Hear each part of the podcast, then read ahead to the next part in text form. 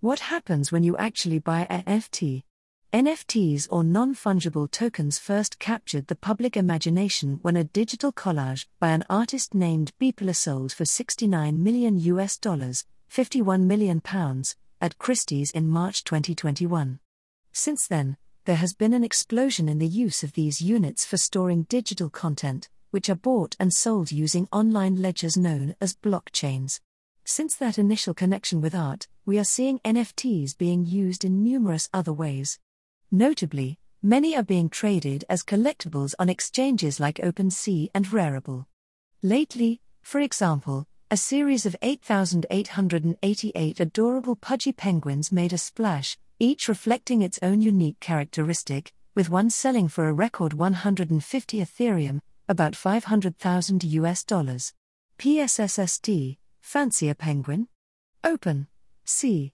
Yet, whether it is a remarkable piece of digital artwork or a cute digital penguin, NFTs are essentially tradable JPEGs or GIFs.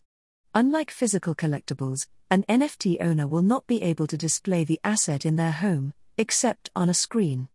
They might think they could display it on a website, but this isn't necessarily the case.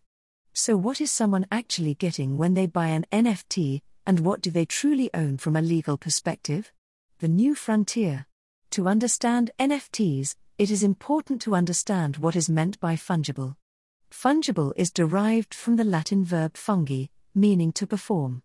In the broader context, this means interchangeable and relates to whether something can be exchanged. Money is fungible, in the sense that you can buy a commodity worth £10 with any £10 note, it doesn't matter which one you use.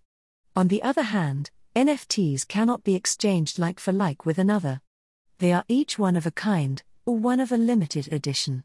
Content sold as NFTs can be created in many ways.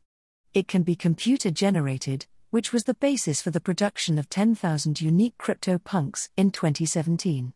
It can reflect a collaborative work, such as the English singer songwriter Imogen Heap's series of music NFTs, Firsts. These involved her improvising alongside visuals provided by artist Andy Carne or NFTs can represent a single work, such as Beeple's artwork, or a series of items, such as the Kings of Leon's NFT Yourself series, in which the assets on offer included music albums with unique features and special concert tickets. Limited rights. NFTs allow the owner of a limited work or collection to reach their audience directly.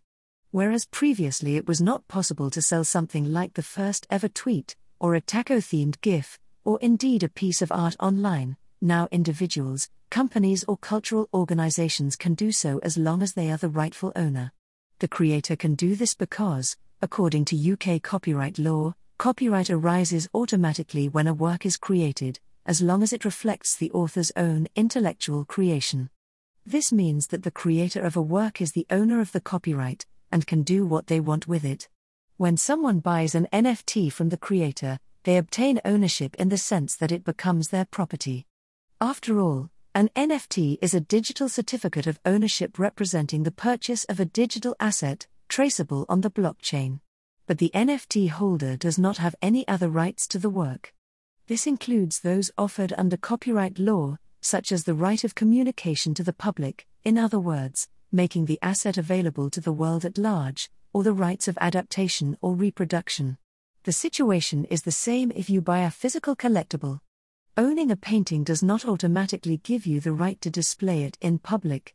It also doesn't give you the right to sue for infringement of copyright if someone reproduces the image in the painting without permission.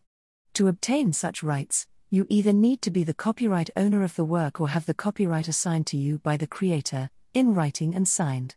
The trouble with online content is that, by virtue of its digital nature, it is easy to share, copy, and reproduce.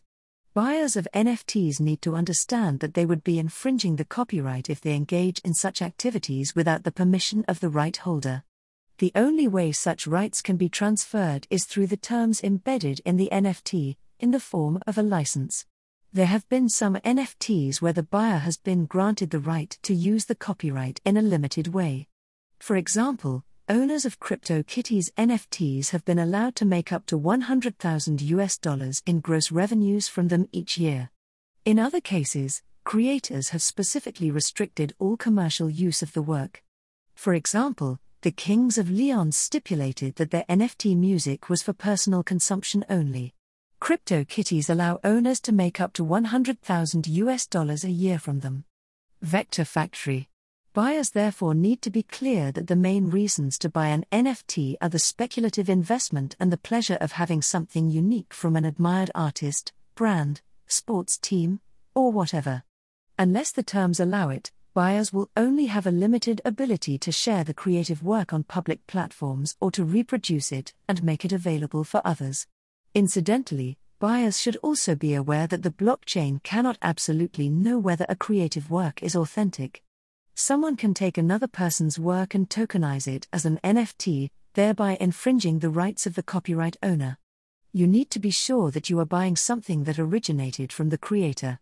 In short, NFTs are probably here to stay, but they clearly raise ownership questions relating to copyright law. This may not be immediately clear to most people, and it's important that you understand the limits of what you are getting for your money.